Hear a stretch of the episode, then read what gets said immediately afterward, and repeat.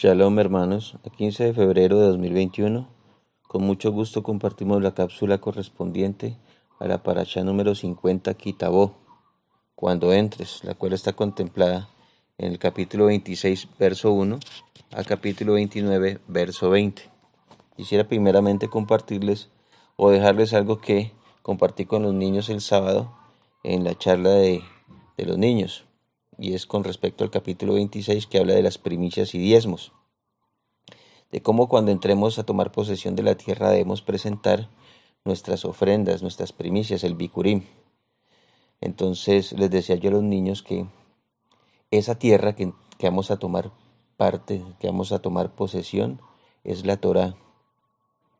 Y que nosotros somos árboles que nos alimentamos de esa buena tierra que es la Torah y robustos, enrobustecidos por las delicias de la Torah, nuestro follaje será frondoso y damos o debemos dar frutos de Torah, porque la Torah es el alimento y el fruto se ve reflejado de, de lo que nos alimentamos. Entonces esa alegoría se las compartí yo a los niños, pero mm, yendo un poco más allá, les dejo la siguiente pregunta. ¿Hace cuánto o aún no lo has hecho, que tomaste posesión de esto que se te está entregando, que es la bendita Torah. Y si ya pasaron los tres años para que empecemos a mostrar los frutos, los frutos de Torah. Si esto aún no ha sucedido, pues hay que empezar a preguntarnos y preguntarle al Padre qué es lo que sucede. Porque aquí está bien establecido. En el verso eh, 4 creo que es. Ah, no, perdón.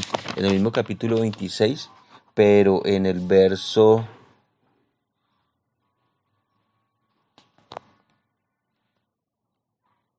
Doce, es en el verbo 12, capítulo 26, verbo 12, está muy claro. Cuando acabes de diezmar todo el diezmo de, las, de los frutos en el año tercero. Entonces, ¿cuántos años han pasado desde que tomaste posesión de esta tierra hermosa y deliciosa que es la Torah? O si aún no has tomado posesión, si la Torah en este momento para tu vida simplemente es un paso eh, obligatorio o un paso irrelevante. Y entonces los dejo con esta pregunta para pasar al capítulo 27 de esta misma parasha que nos habla de escribir la Torah en piedras para que la conozcan todas las naciones. Y vamos a leer unos versos y a compartirles lo que el Creador buenamente ha puesto en mi corazón. Verso 1. Ordenó Moshe con los ancianos de Israel al pueblo diciendo, guardarás todos los mandatos que yo les prescribo hoy. O sea que podemos observar claramente que es un mandato. Un mandato que viene de los Shamaim, donde nuestro Padre Creador es insistente en que ya una vez tomada posesión de esa tierra, tenemos que dar cumplimiento, celoso cumplimiento, estricto cumplimiento a los mandatos. Pero también hay eh, la ordenanza de, levantar las piedras. Y el día, verso 2, y el día que pases el jardín a Aretz que Yahweh tu Elohei te da, levantarás piedras grandes y las revocarás con cal hay un mandato de levantar unas piedras y revocarlas con cal. ¿Para qué es? Verso 3. Y escribirás en ella todas las palabras. Dice todas las palabras, no algunas, de esta Torah. Cuando hayas pasado para entrar en Aretz, que Yahweh tu Elohei te da, Aretz que fluye leche y miel, como Yahweh, el Elohei de tus padres, ha dicho. Una acotación al verso 2 cuando dice que hay que pasar el jardín. Entonces nuestro Padre Creador nos confirma, o al menos me confirma, o al menos me puso esta idea en el corazón y en el pensamiento, que somos, o Él nos tiene programados o nos tiene destinados para ser pueblo de reyes. Tal como lo hizo Shaul y como lo fue, lo fue ordenado a los reyes, para subir a gobernar al pueblo de Israel había que escribir dos eh, ejemplares de la Torá tal como está guardado el, testimonio está guardado en el, en el arca, el rey debía escribir dos ejemplares de la Torá. Y dice todas estas palabras, no algunas. Entonces ahí vamos a explorar otro tema, pero primero con lo de los reyes.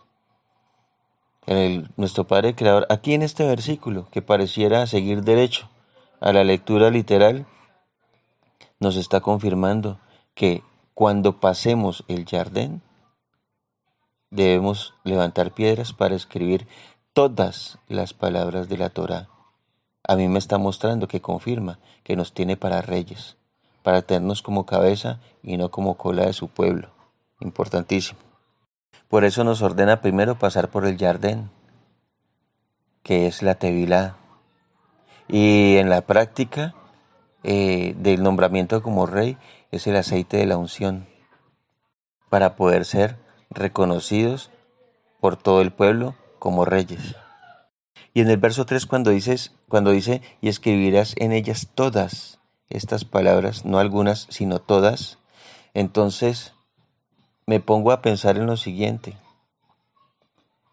Eh, los hombres que escribieron la Torah igual tuvieron que haber cumplido con esta, este mitzvot. Sobre todo Moshe, cuando nuestro Padre Creador le transmitió la, oralmente la Torah y él escribe desde, desde, desde Bereshit todo lo que el Creador le, le habló. Entonces, todo lo que está escrito en la Torá es todo lo que el Padre nos contó por medio de Moshe. O sea que es una confirmación también que si en lo que estamos leyendo, si en la Torah de Moshe están todas las palabras que el Creador ha hablado, y le ha hablado a Moshe, y le ha hablado a los demás varones insignes de la Torah, es porque no hay absolutamente nada más que leer. Entonces es una invitación también a que nos concentremos en leer todas las palabras que están en la Torah porque vienen de la fuente celestial y no um, incurrir en, en, lecturas de otras literaturas que no están o que están por fuera de la Torah porque aquí es muy claro en este verso 3 el Creador ordena que se escriban todas las palabras de la Torah. Y sus hombres, los hombres escogidos por él, estoy seguro que fueron muy obedientes. En el verso 4 el Creador ordena que se escriban todas estas palabras en unas piedras que se levanten en el monte Ebal. Entonces me surge la pregunta, el monte Ebal es el monte de la salvación, perdón, el monte de la maldición. Entonces, ¿cómo así que la Torah, las sagradas letras de la Torah van a estar escritas en el monte de la maldición? Y la respuesta que se me ocurre en mi cabeza y en mi corazón y en mi pensamiento es que en la oscuridad de la maldición es donde debe brillar la luz de la Torah. El médico tiene que estar en los enfermos, en medio de los enfermos, entre los enfermos, para ejercer su don de poder curar. Y la Sagrada Torah es ese medicamento eh, que nos libera del dolor, de la enfermedad, de la maldición. Y con esto ya quiero cerrar esta cápsula del día de hoy, esperando que nuestro Padre Creador nos bendiga y les continúe bendiciendo grandemente y apartando para sí. Bendiciones, Shabu Atop.